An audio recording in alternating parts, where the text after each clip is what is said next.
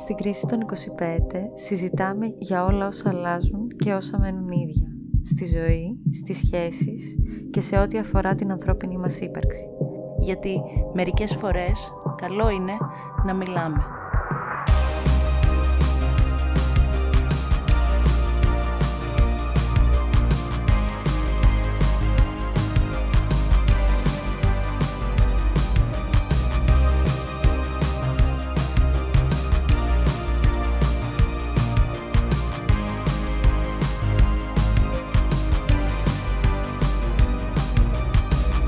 Καλώς ήρθατε στο πρώτο επεισόδιο της Κρίσης των 25.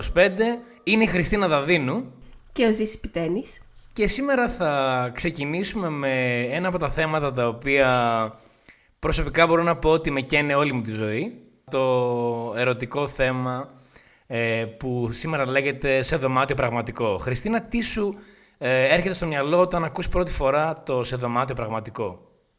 Ιωάνν. Αυτό το μοναδικό τραγούδι. Και η όλη κατάσταση που επικρατεί τώρα, με αυτή την καραντίνα, που οι άνθρωποι δεν βρίσκονται σε πραγματικό δωμάτιο. Καθόλου.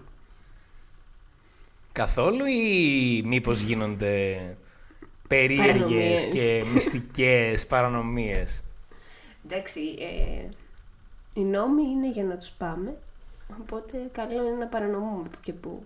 Θα ξεκινήσω τελείως διαφορετικά από ό,τι είχα σκεφτεί και θέλω να σου κάνω την εξή ερώτηση.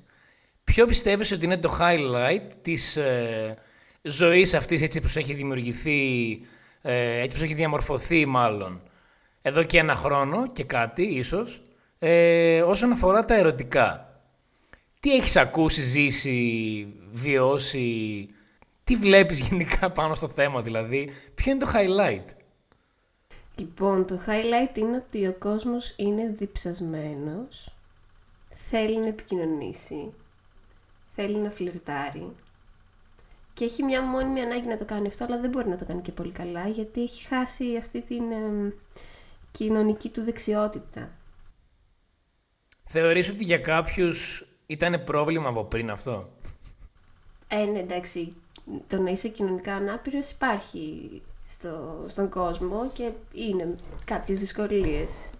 Αλλά τώρα νομίζω ότι έγινε, ακόμα και αυτοί που μπορούσαν να επικοινωνήσουν, δυσκολεύονται λίγο παραπάνω. Βασικά θα ξεκινήσουμε, δηλαδή θα μιλήσουμε για τα πολύ βασικά πράγματα, από ό,τι φαίνεται. Ποιο, ποιο είναι αυτό το πράγμα που σε δυσκολεύει περισσότερο στην επικοινωνία; Όχι από όταν άρχισε αυτό, γιατί θεωρητικά εντάξει, τότε όταν άρχισε δεν είχες την ε, εμπειρία που έχεις τώρα, ε, σε αυτή την περίεργη κατάσταση. Επομένως, ποιο είναι το πιο δύσκολο πράγμα στην επικοινωνία μετά από αυτό που περνάμε; Ε, το ότι η επικοινωνία γίνεται κυρίως online και με γραπτό λόγο, το οποίο αυτό σκοτώνει οποιαδήποτε μεσότητα που μπορείς να έχεις ε, επικοινωνιακά με τον άλλον. Και δεν υπάρχει και επαφή, δεν υπάρχει βλεμματική επαφή, δεν μπορείς να ακούσεις το τόνο της φωνής μου, δεν μπορείς να δεις τις γκριμάτσες μου. Χάνεται αυτή η οικειότητα που μπορεί να χτιστεί σε μια σχέση από κοντά. Εγώ θα πω ότι αυτά που λες είναι τα πράγματα που θα οδηγήσουν σε αυτό που ήθελα να πω και που έχουμε συζητήσει πολλές φορές τουλάχιστον μεταξύ μας.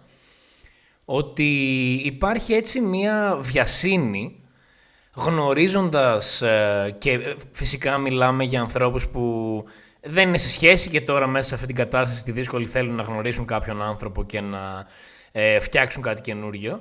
Υπάρχει λοιπόν αυτή η βιασύνη η οποία είναι ότι δεν έχει υπάρξει ο απαραίτητος χρόνος, χώρος και το μέσο για να γίνει αυτή η βλεμματική επαφή που ανέφερες πριν, για να νιώσεις ποιο είναι το άλλο άτομο και βιάζονται να καταλήξουν σε συναισθηματικά συμπεράσματα. Ότι γνώρισα κάποιο άτομο, δεν είναι δολοφόνος, δεν είναι ε, βιαστής, δεν, ε, δεν είναι επικίνδυνος ή τουλάχιστον αυτό δείχνει το check που έκανα στα social media. Άλλο ένα πολύ όμορφο θέμα, αλλά σταμάταμε εδώ για να μην Ναι, άλλη φορά.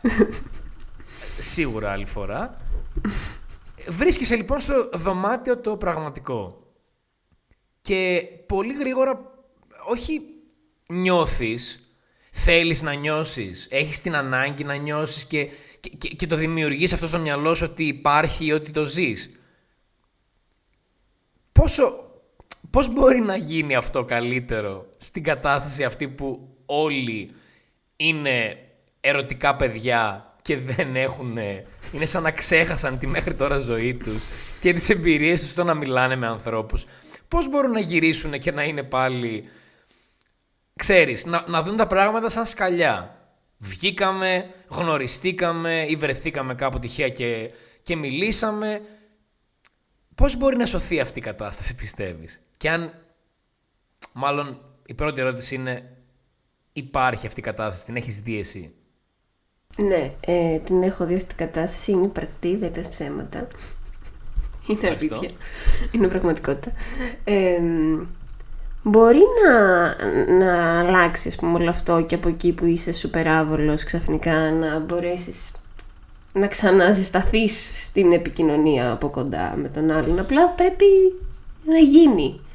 Είναι ακόμη πιο άβολο πλέον μετά από όλον αυτό τον εγκλισμό και αυτή την απομάκρυνση. Αλλά επειδή υπάρχει πάρα πολύ λακτάρα για επαφή και επικοινωνία από κοντά και να φλερτάρεις με τα μάτια και με υπονοούμενα και ξέρεις όλο αυτό το πράγμα ε, θα δουλέψει. Το θέμα είναι να φτάσεις στο πραγματικό δωμάτιο. Το πραγματικό δωμάτιο δεν απέχει πάρα πολύ. Θεωρώ ότι δεν είναι το δύσκολο κομμάτι. Το δύσκολο κομμάτι είναι ότι στο δωμάτιο αυτό δεν υπάρχουν οι συνθήκες ε, που θα υπήρχαν ε, στο έξω, στο να βγεις έξω να γνωρίσεις κάποιον. Δηλαδή, να σου πω ότι αρχίζει, αρχίζει να μου λείπει αυτό το... Περνάνε κολόνιες γύρω μου.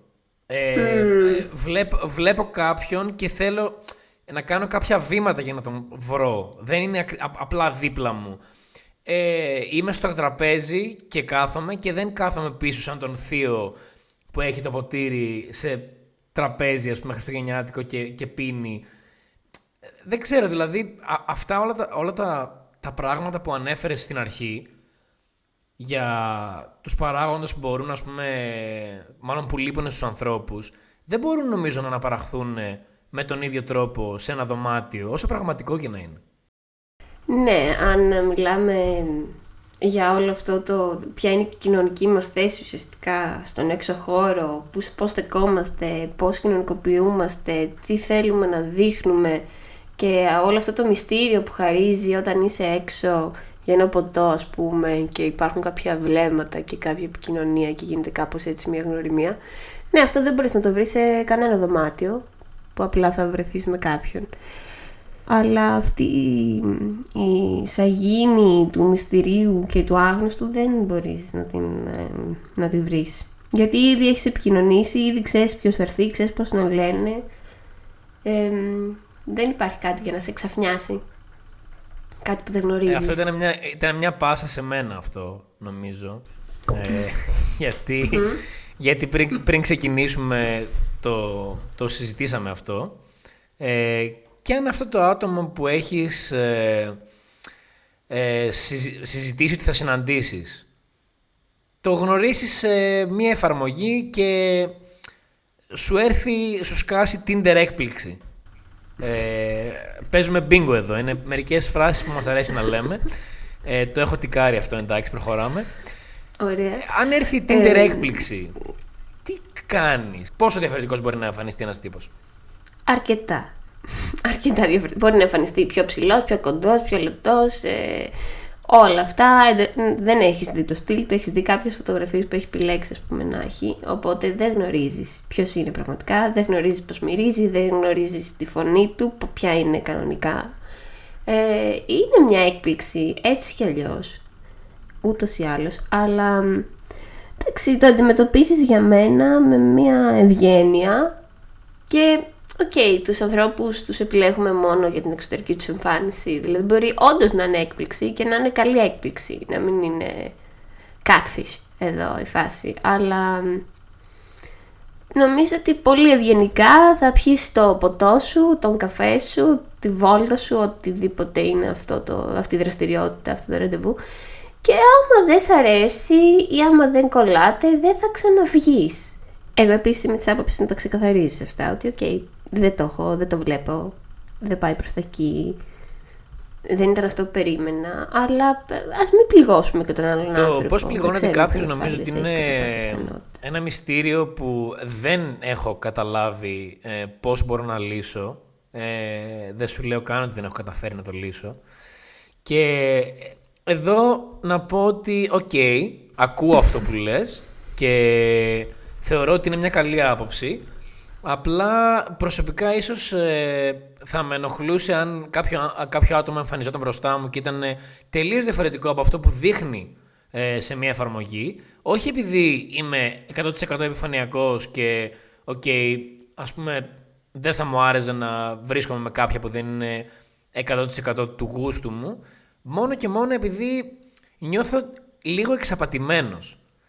Ίσως έχει να κάνει και με, ξέρεις, τι, τι θα έκανα εγώ και τι δεν θα έκανα.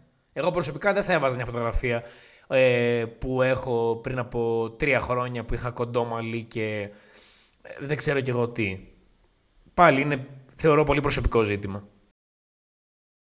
Σίγουρα είναι προσωπικό ζήτημα.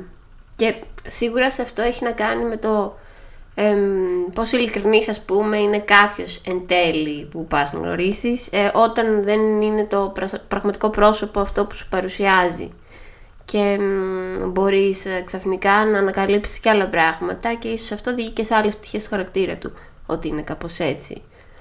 Αλλά γι' αυτό πρέπει απλά να γνωρίζουμε ανθρώπους. Δεν είναι, λέω, δεν θα πω το κλεισέ να δίνουμε ευκαιρίες, ας πούμε. Γιατί, OK, okay, αν κάποιος μας κάνει κλικ, μας κάνει κλικ. Δεν έχει τόσο πολύ να κάνει με το ε, να δώσουμε ευκαιρία σε κάποιον επειδή μας κοίταξε, ας πούμε, ή επειδή μας ζήτησε να βγούμε έξω.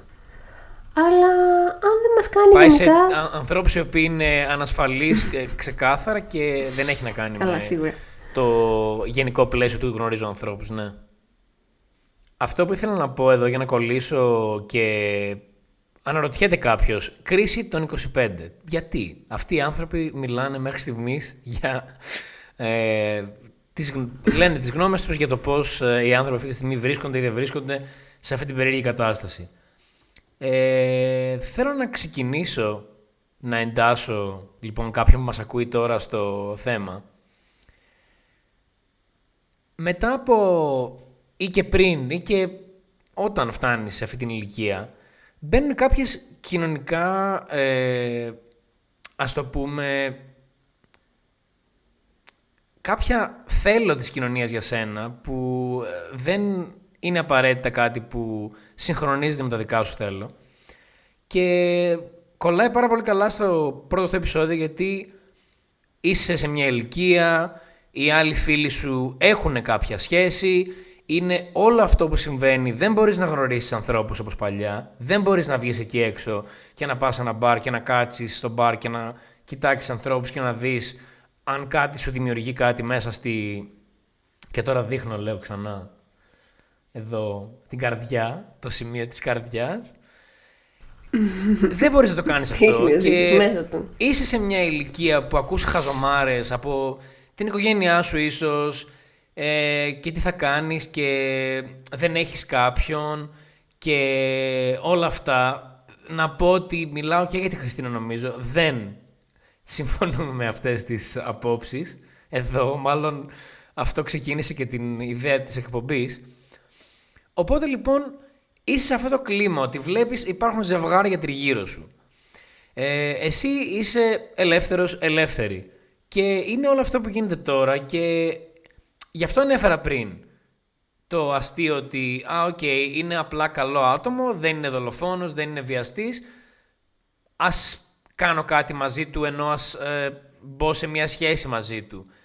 Πώς βλέπεις αυτή την ανασφάλεια ε, σαν επίσημο μέλος αυτής της ομάδας ανθρώπων 25 plus που προέρχεται προφανώς από την κοινωνία; Είναι κοινωνικό ξεκάθαρα αυτό το κατασκεύασμα, το ότι εκεί από τα 25 στα 25 κάπου πρέπει να τα έχεις ξεκαθαρίσει όλα ας πούμε στη ζωή σου ε, τι δουλειά θε, θέλεις να κάνεις, ποια είναι η καριέρα σου, ότι σιγά σιγά πρέπει να αρχίσεις να βρίσκεις έναν σταθερό και μόνιμο σύντροφο, σιγά σιγά πρέπει να δημιουργήσεις και μια οικογένεια, να έχεις σταθερές. Αλλά ε, η ανάγκη όμως που δημιουργείται αυτό από τον κοινωνικό περίγυρο και η πίεση που ασκείται ότι κάπως πρέπει να τα έχεις λύσει. Είσαι πλέον ε, ενήλικος. Έχεις μεγαλώσει, δεν είσαι πια παιδί, δεν είσαι πλέον ε, νέος. Και κάπως πρέπει να το βρεις, οπότε αρχίζουν οι άνθρωποι, ή να γυρνάω πίσω αυτό που είπα πριν, ότι να δώσω μια ευκαιρία, ας πούμε. Γιατί να δώσω μια ευκαιρία, έτσι απλά, σε κάποιον, επειδή την χάνει να είναι απλά διαθέσιμος μέσα σε πολλά εισαγωγικά, γιατί κατά πάσα πιθανότητα μπορεί να μην είναι καν συναισθηματικά διαθέσιμος. Μπορεί ούτε αυτός που ψάχνει εκείνη τη στιγμή να είναι συναισθηματικά διαθέσιμος για, για κάποιον να μπει σε μια σχέση. Απλά είναι αυτή η πολύ έντονη ανάγκη του να με δεχτούν, να με αποδεχτούν, να αρέσω, να έχω την επιβεβαίωση ότι είμαι με κάποιον, ότι έχω ένα ζευγάρι, ας πούμε, δίπλα με ένα σύντροφο, ότι δεν είμαι μόνος. Πού χωράει η ειλικρίνεια μέσα σε όλο αυτό, ποια, ποια είναι η θέση της ειλικρίνειας; Νομίζω ότι είναι πρωταρχική η θέση της ειλικρίνειας. Ε, πρέπει να είμαστε ειλικρινείς. Πρώτα απ' όλα με τον εαυτό μας και μετά με τους υπόλοιπους. Ας ξεκινήσουμε ανάποδα. Ε, στην πραγματικότητα είπες πολύ, ε, όχι πολύ σωστά, συμφωνώ δηλαδή με αυτό που λες, ότι ναι, ok, okay, πρώτα πρέπει να, ε, είναι, να είμαστε ειλικρινείς με τον εαυτό μας ε, όπως είπε και η Έλληνα Παπαρίζου, ε, πρέπει πρώτα εσένα, όχι μάθε πρώτα εσένα να αγαπάς. Ναι, ακόμα ένα ε, χαρακτηριστικό αυτής της εκπομπής, η βαθιά σοβαρότητά της. Πώς αν εσύ είσαι πάρα πολύ ειλικρινής και βρεις ένα άτομο το οποίο είναι ok, αλλά δεν θέλεις κάτι από, από αυτό σε σημείο που να πεις εντάξει, ok, wow, θέλω να ε, είμαστε μαζί και να είμαστε ζευγάρι κτλ. Πώς μπορείς σε αυτή την εποχή που ξέρεις είναι λίγο αυτό με το ηλικιακό, είναι αυτό που συμβαίνει τώρα, πώς εκεί η ειλικρίνεια μπορεί να δοθεί με έναν τρόπο που δεν θα πληγώσει κάποιον; Νομίζω αυτό είναι το μεγαλύτερο, η μεγαλύτερη πρόκληση αυτή είναι. Και, προσω... και μιλάω και πολύ προσωπικά εδώ. Το αν εσύ με τον είσαι ειλικρινής και πεις στον άλλον ότι ξέρεις κάτι, εγώ γενικά είμαι ένας καλοπερασάκιας και μου αρέσει να περνάω καλά και δεν ψάχνω και κάτι φοβερό, αλλά εντάξει, δεν ευθύνομαι εγώ άμα γίνει και κάτι παραπάνω μεταξύ μας. Ok, okay. πάμε να το δούμε, να περάσουμε καλά. Δεν νομίζω ότι πληγώνεις κάποιον. Ε, αλλά εδώ υπάρχει και. Είναι λίγο δίπολο αυτό το πράγμα. Το παραθυράκι. Το παραθυράκι ακούστηκε. Δηλαδή, μόλις το είπες, άκουσα το παράθυρο ναι. να ανοίγει. Ναι, και δεν είναι και καλά λαδωμένο, οπότε θα το ακούς κάθε φορά που ανοίγει αυτό το παραθυράκι. Δηλαδή, Ουφ, είναι ξεκάθαρο. Νομίζω, ότι είπες την, ε, τη φράση που την ένιωσα περισσότερο από όλες τις φράσεις που είπες σήμερα. ευχαριστώ, ευχαριστώ. Ε, η φάση είναι ότι ε, λες ότι θέλω να περνάω καλά, αλλά άπαξ και αρχίσεις να συναντιέσαι με έναν άνθρωπο συχνά και έχεις και σεξουαλικές επαφές ε, και μοιραστείς κάποια πράγματα και ok, okay, μπορεί εσύ να μην είσαι συναισθηματικά διαθέσιμος αλλά ίσως στην πορεία κάποιος είναι διαθέσιμος συναισθηματικά. Εκεί θα πληγωθεί κάποιος, αλλά ok, okay, νομίζω ότι ε, χρειάζεται για να γίνει η εξέλιξη του χαρακτήρα, ας πούμε, σε αυτή τη σειρά ή το βιβλίο που είναι η ζωή μας, ας πούμε, ή τη ταινία. Κάποιος θα πληγωθεί κάποια στιγμή, μπορεί να είσαι εσύ, μπορεί να είναι ο άλλος μπορεί εν τέλει ή να ξενερώσετε και οι δύο και να βρείτε κάτι άλλο που να σας αφορά και να πείτε ξέρεις κάτι, ok, καλά ήταν μία, δύο, τρεις, τέσσερις, πέντε φορές που βρεθήκαμε, δέκα, πολλά λέω, αλλά οκ. δεν πάει άλλο γιατί πόσο να περνάω απλά τον χρόνο μου και να συμβιβάζομαι αν δεν μου κάνει αυτό. Εκεί για μένα βρίσκεται η πραγματική ανασφάλεια. Το ότι οι περισσότεροι άνθρωποι μένουν σε τέτοιες μέτριες σχέσεις και συμβιβάζονται σε αυτές μόνο και μόνο για να μην είναι μόνοι, μόνο και μόνο για να μπορούν να έχουν μια τέτοια συντροφιά κάποια στιγμή. Αλλά εντάξει, άμα δεν υπάρχει και το συναισθηματικό νομίζω μέσα σε αυτό, είναι λίγο κούφιο. Θεωρώ ότι αυτό που περιγράφεις τώρα είναι αν ανοίξουμε, αν υπήρχε ένα λεξικό της καραντίνας, ωραία. Εγώ δεν είμαι στην Ελλάδα, αλλά ήρθα στην Ελλάδα το καλοκαίρι. Αυτό που περιγράφεις ακούστηκε ε, στο, ας πούμε, στα λεξικά της καραντίνας ως σχέση καραντίνας. Ότι ήμουνα με κάποιον απλά, ξέρεις, για να έχω να στέλνω το 6 ας πούμε και να πάω κάπου. Να κάνω και την άσκησή μου, γιατί φυσικά και αυτό είναι πολύ σημαντικό. Πάντα έχει να κάνει με την άσκηση. Και μετά τελειώσαμε, ζούσαν που λέμε. Ε, έτσι είναι. Έτσι είναι, ειδικά στην πρώτη καραντίνα ξέρω πάρα πολύ κόσμο ο οποίος ε, γύρισε στον πρώην. Πάντως δηλαδή, να είναι, πω είναι ότι- ξεκάθαρο. Να πω ότι είμαι απόλυτα παρθένος στο κόνσεπτ, ε, νομίζω καταλαβαίνεις και εσύ και εγώ ότι δεν πάει άλλο. Είμαι 100% παρθένος. Ποτέ στη ζωή μου δεν μου έχει συμβεί να είμαι σε ένα δωμάτιο με, με μία γυναίκα και να κοιταχτούμε και να πούμε ο ένας τον άλλον ε, σχεδόν τηλεοπτικά. Ξέρεις κάτι, δεν δουλεύει αυτό. Νομίζω ότι ήμουνα πάντα, ξέρεις, ή, ή στη μία μεριά ή στην άλλη δεν έχουν ευθυγραμμιστεί τόσο πολύ οι σχεσιακοί μου πλανήτες ακόμα για να πω ότι ξέρεις ε, οκ ας πούμε Εντάξει, ε, πολύ σπάνια και νομίζω ότι είναι αυτό που λες, ε, ξεκάθαρα τηλεοπτικό αυτό, δύσκολα γίνεται. Ε, να πεις, ε, ξέρεις κάτι, δεν το έχω ε, και να σου πει κι ο άλλος, ναι, ούτε εγώ, χαίρομαι που συμφωνούμε. Τώρα μου 100% θύμισε- ευρωπαϊκό. Ναι, μου, θύμι, μου θύμισες, όχι, είναι ευρωπαϊκό ή επεισόδιο το Singles, ας πούμε. Που μετά θα έχει κάποιο βρισίδι, αλλά οκ, εντάξει. Ναι, αυτό το προσπερνάμε. Ε, Ναι. ε, Νομίζω ότι ένα άλλο, ένα άλλο πράγμα που είναι πολύ κακό σε όλη αυτή τη διαδικασία είναι αν θέλεις, όχι ακ- ακριβώς οι συγκρίσεις με τους πρώην, αλλά ότι σε όλο αυτόν τον εγκλισμό, τον κοινωνικό κυρίως, αναπολύουμε ωραίες στιγμές. Και μετά γνωρίζουμε κάποιο άτομο και θέλουμε, άθε, άθελά μας μάλλον, επειδή θέλουμε ακριβώς να ζήσουμε κάτι παρόμοιο, προβάλλουμε σε αυτό το άτομο συμπεριφορές που ήταν κερδισμένες, αν θέλεις, από άλλους ανθρώπους, τους πρώην μας, στην προκειμένη, αγκαλιές, πιο κοντινά χάδια, κάτι το οποίο χαρακτηρίζει, ας πούμε, μια σχέση-σχέση. Γιατί στα ελληνικά έχουμε και αυτό το θέμα. Δεν μπορούμε, έχουμε... Το λύσαμε τόσο. Αγαπώ, είμαι ερωτευμένος. Το λύσαμε, εντάξει. Αλλά όλα τα άλλα, σχέση, φάση. Ε, δεν ξέρω κι εγώ τι. Δηλαδή, νομίζω ότι θα γυρίσω μετά από κάποια χρόνια κάποιο καλοκαίρι και θα ακούσω κάτι ολοκένουργιο. Κάποιο τελείως καινούργιο ενδιάμεσο. Οπότε, για να τελειώσω το point μου, πώς διαχειρίζεσαι κάποιο άτομο το οποίο επειδή ζει ακριβώς αυτή την αναπόλυση, ότι θέλει να δει κάτι που είχε δει σε μια άλλη σχέση του και να το ξαναβιώσει σε αυτή την καινούρια περιπέτεια που γρήγορα γίνεται, ας το πούμε, πιο σχεσιακή λόγω του σε δωμάτιο πραγματικό, έλα σπίτι μου κατευθείαν.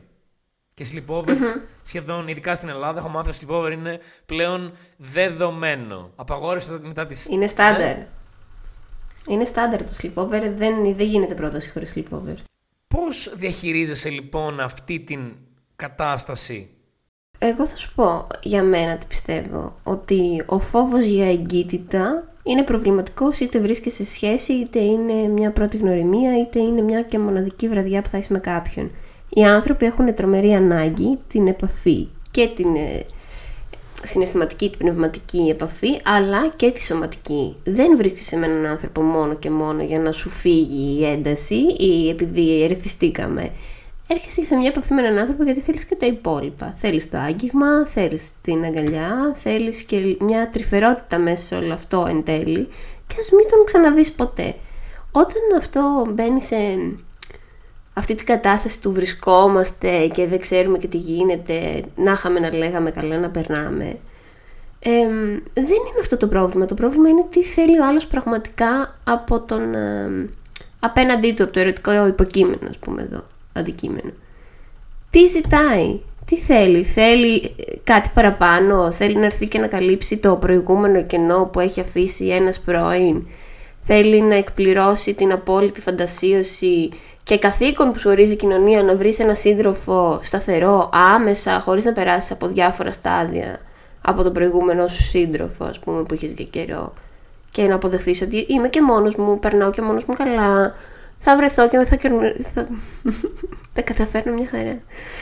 Ε, θα βρω και κάποιον άλλον να περάσει το χρόνο μου. Είναι αυτό. Είναι η πόση μεγάλη ανάγκη έχουμε να δεχτούμε την επιβεβαίωση και να γατζωθούμε ότι ξέρεις κάτι, περνάω. και περ- Είμαι, είμαι καλός σύντροφος. Δεν υπάρχει καλός σύντροφος. Αν ε, δεν έχουμε συμφωνήσει ότι είμαστε σύντροφοι.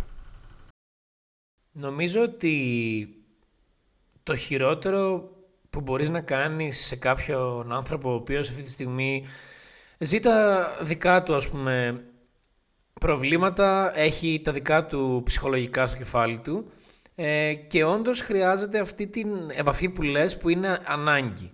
Είναι να του το κόψεις, δηλαδή να του κάνεις ένα όσο όμορφο και να μπορεί να είναι, shutdown, δεν νομίζω ότι θα νιώσει όμορφα ο, το ερωτικό σου αντικείμενο, ας το πούμε έτσι, αν του πεις ότι ξέρεις κάτι, ε, εγώ δεν θέλω αυτή τη στιγμή κάτι έξτρα.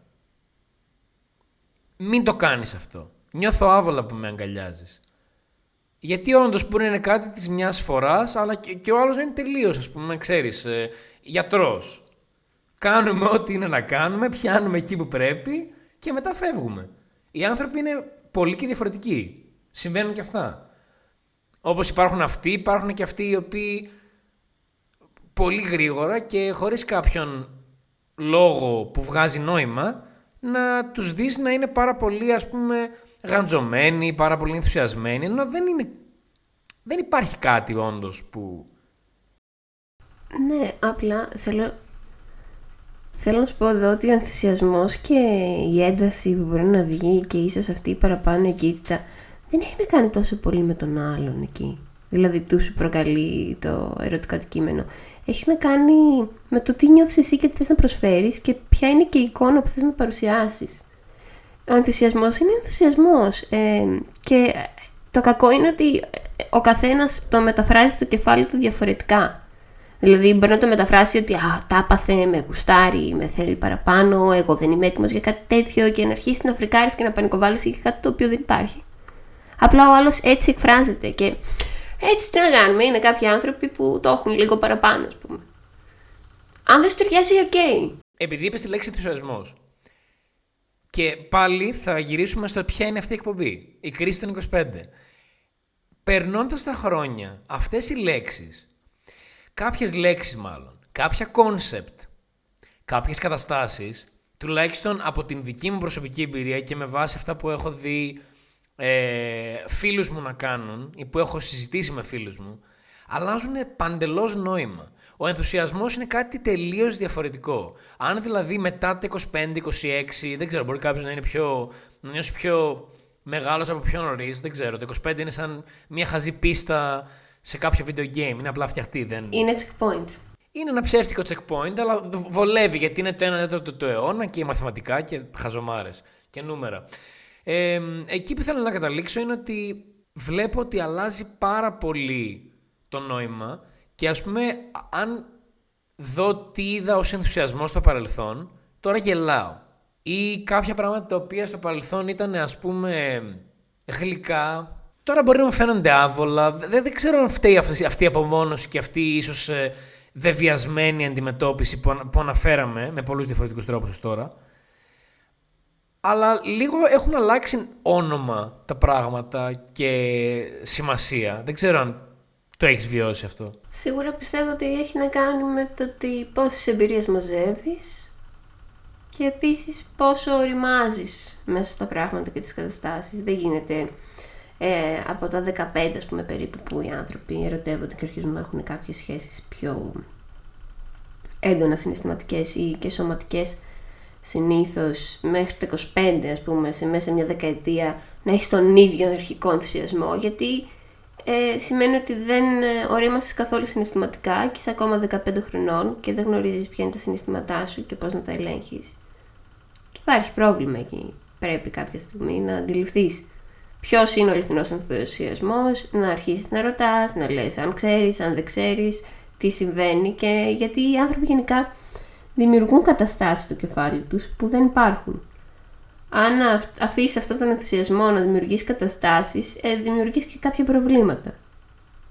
Και προσδοκίες. Θέλω να σταθώ εδώ και να πω δύο πράγματα που μου ήρθαν στο μυαλό όταν ε, μιλούσες. Το ένα πράγμα είναι ότι δεν σου λείπει να πεις σε μια φίλη σου «Μου έπιασε το χέρι, wow». Ε, που τώρα, ας πούμε, είναι λίγο, ξέρεις, θα γίνει πιο μετά ίσως, είναι λίγο πιο περίεργο άμα γίνει νωρίς. Ενώ παλιά αυτό ήθελες. Εκεί ήθελες να ξεκινήσει. Από τα πολύ Απλά και βασικά πράγματα. Αυτό είναι το ένα πράγμα που ε, μου ήρθε στο μυαλό. Εντάξει, εμένα δεν μου αρέσει να με αγγίζουν άνθρωποι που δεν ξέρω, να σου πω την αλήθεια. Οπότε είναι λίγο περίεργο. Ε, αλλά Οκ. δεν μου λένε πλέον τίποτα οι μικροκινήσεις. Δεν θα τις σημειώσω ότι σημαίνουν κάτι. Γιατί συνήθως δεν σημαίνει κάτι το ότι θέλεις να αγγίξεις το δέρμα του άλλου ανθρώπου. Ε, δεν σημαίνει ότι με ποθείς και θέλει να είναι ο αιώνιος σύντροφός μου για πάντα. Είναι μία κίνηση. Σκλάβο σου για πάντα, μωρό μου. Και αυτό που θέλω να συμπληρώσω, γιατί είναι το δεύτερο θέμα που μου ήρθε στο μυαλό, οι προσδοκίες που ακούγεται σαν σε- τηλεοπτική σειρά του Μέγκα στα 90s. Zeros, ας πούμε. Προσδοκίες, φουσκωτά μαλλιά. Υπήρχε, προσδο... Όχι, όχι. Υπήρχε προσδοκίες ή κάτι άλλο, φιλοδοξίες. στα Zeros ήταν. Ναι, αυτό. ναι. Ε, στο σημερινό επεισόδιο των φιλοδοξιών, λοιπόν, έτσι έπρεπε να λέγεται το podcast, χαζομάρα. Ε, στις φιλοδοξίες, προσδοκίες, θέλω να προσθέσω ότι Είμα- είπαμε πριν ότι είναι σχεδόν δεδομένο το sleepover.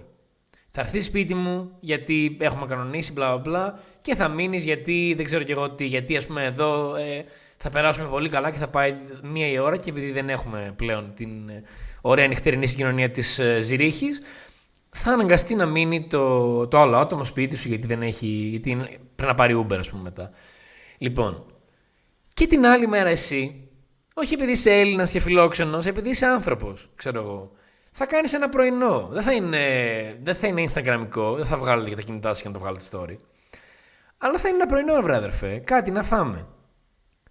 Γιατί μετά αυτό να πρέπει να μεταφραστεί σαν κάτι wow, ας πούμε, που δεν ξέρω κι εγώ τι μπορεί να είναι. Ήρθες, είσαι σπίτι μου, τι, θα σε ξυπνήσω και θα φύγεις ή θα κάνεις ό,τι κάνουν στις ταινίες ε, πάω να φύγω, παίρνω τα παπούτσια μου. Ε, τι είναι αυτό το πρόβλημα, δεν είναι δυνατόν. Εντάξει. Κάποιος βάζει τα παπούτσια δίπλα στο κρεβάτι. Κανένας. Είναι δυνατόν. Πότε έγινε αυτό; Όχι τα παπούτσια μέσα στο σπίτι. Δηλαδή δεν, δεν μου έχει τύχει ποτέ να, να είναι τα παπούτσια δίπλα στο κρεβάτι. Πρέπει να είναι θεόμικρο το σπίτι. Και να Αμερικάνοι. είναι στην είσοδο το κρεβάτι. Όχι. Δεν εξηγείται. Άσου τους Αμερικάνους. Δεν θέλω. δεν θέλω τώρα παπούτσια πάνω στο, στο κρεβάτι. Μην αρχίσουμε τα, τα παρανοϊκά πρώτο επεισόδιο. Κρίμα είναι. Κακό, κακό. Όχι, όχι, παπούτσια έξω από το σπίτι. Ε, ναι, τώρα ε, δύο είναι τα τεινά, εγώ θα σου πω, μπορεί να είναι και παραπάνω. Ή απλά δείχνεις κάτι άλλο, εκπέμπεις κάτι άλλο, όχι το δείχνεις, εκπέμπεις κάτι άλλο από ίσως αυτό που θέλεις εσύ και μεταφράζεται κάπως διαφορετικά στο κεφάλι του εκάστοτε, ας πούμε, που έχεις καλεσμένο. Ή απλά... Πολύ. Η Χριστίνα να πούμε ότι θα τη συνηθίσετε. Είναι μια, είναι μια κοπέλα που πάντα μιλάει με έναν αμυγός σπιτικό τρόπο. Και θεωρώ ότι. Μπορεί να συνεχίσει, συγγνώμη. Δεν φταίω εγώ, κυρία Τζούλια. Είμαι απλά θεράπευτα ρομαντική. Τι έλεγα; Τα έλεγα... φιλιά μας την κυρία Τζούλια. κυρία Τζούλια, αυτά για εσάς. ο Μίστερ Μπούτια φεύγει. Έλεγα ότι. κα- Ή εκπέμπεις κάτι διαφορετικό εσύ που νομίζεις ε, ότι δεν το δείχνεις ή αυτοί οι άνθρωποι θέλουν κάτι άλλο από σένα και εσύ δεν το ξέρεις. Αυτό ακούστηκε πάρα πολύ, πάρα πολύ βαθύ και μπαίνει πάλι στα μονοπάτια του παρασκέφτομαι με πράγματα γιατί νομίζω ότι αυτός είναι και ένας λόγος που δημιουργούνται οι προσδοκίες. Το είπες και εσύ, απλά λίγο να, το, να, να βάλω και μια δικιά μου σκέψη πάνω σε αυτό. Δηλαδή ότι γίνονται αυτές οι κινήσεις και δεν ξέρω, επειδή είδες κάποια ηλίθια ταινία, επειδή δεν ξέρω κι εγώ τι, σκέφτεσαι ότι αυτό που έκανε ο άλλος ότι είναι wow. Ότι θα πάρεις την BFF σου μόλις βγεις από το σπίτι και θα πεις oh my god, τι έγινε εδώ; Έγινε πραγματικά κάτι. Ή απλά, ας πούμε, δεν μπορούμε να διαχωρίσουμε την ευγένεια και την ανθρωπιά από τα πιο έτσι ε, intimate συναισθήματα ενός ανθρώπου. Ε, νομίζω ότι σε σένα απλά μεγενθύνεται το πρόβλημα γιατί είσαι ένας Έλληνας στη Ζηρίχη. Είναι ξεκάθαρο αυτό για μένα. Το επόμενο μου podcast, το επόμενο μου podcast ε, θα λέγεται ένας Έλληνας στη Ζηρίχη. Θα μπορούσε. θα ήταν πολύ καλό. Και θα ήταν και σε δύο γλώσσες για να σε ακούνε παντού. Ε, αλλά ναι, νομίζω ότι... Δεν θα μιλήσω ελβετικά ποτέ. Δεν θα θέλαμε. γιατί, γιατί. Ε, έχει να κάνει Θα με κάνω το που demonstration βρίσκεσαι. σε άλλο επεισόδιο.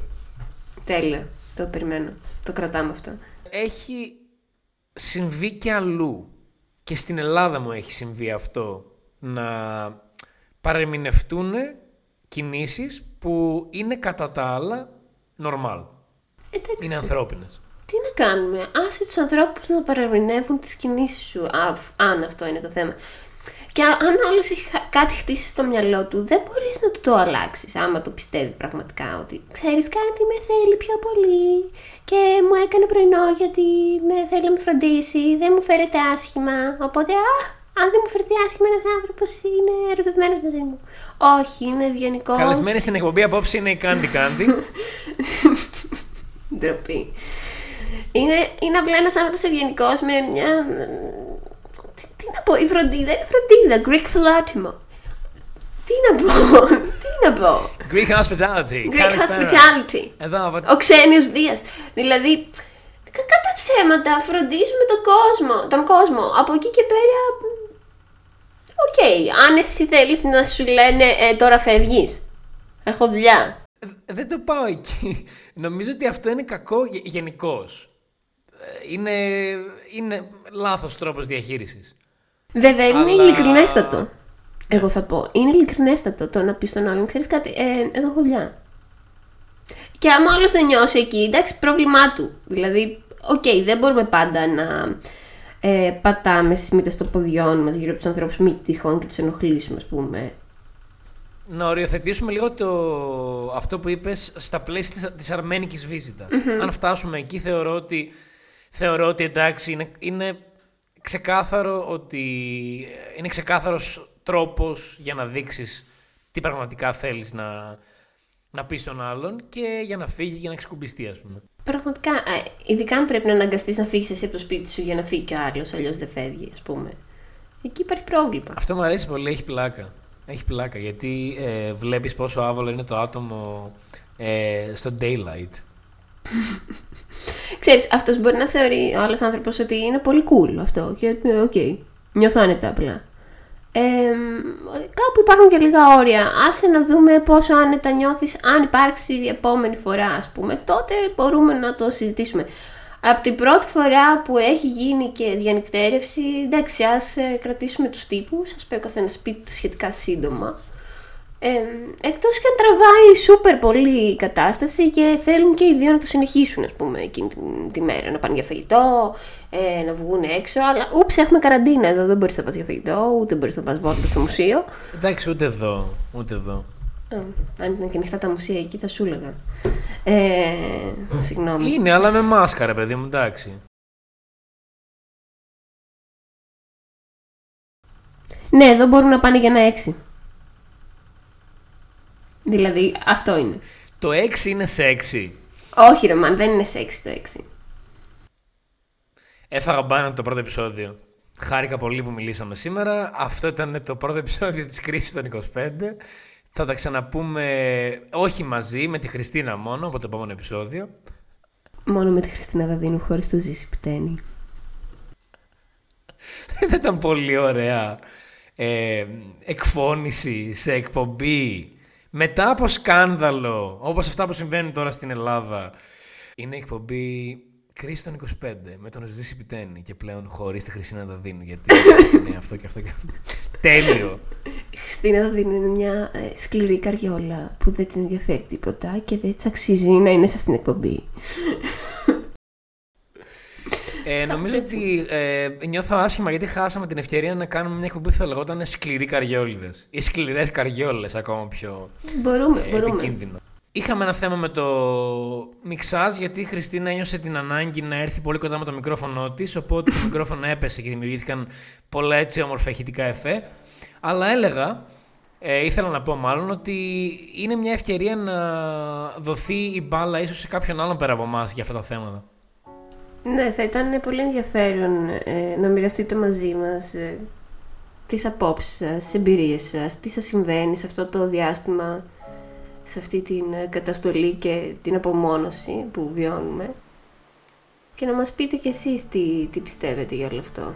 Πού μπορεί να μας βρει κάποιος; Μπορεί να μας βρει στο Instagram, κρίση των 25 και φυσικά στο Spotify.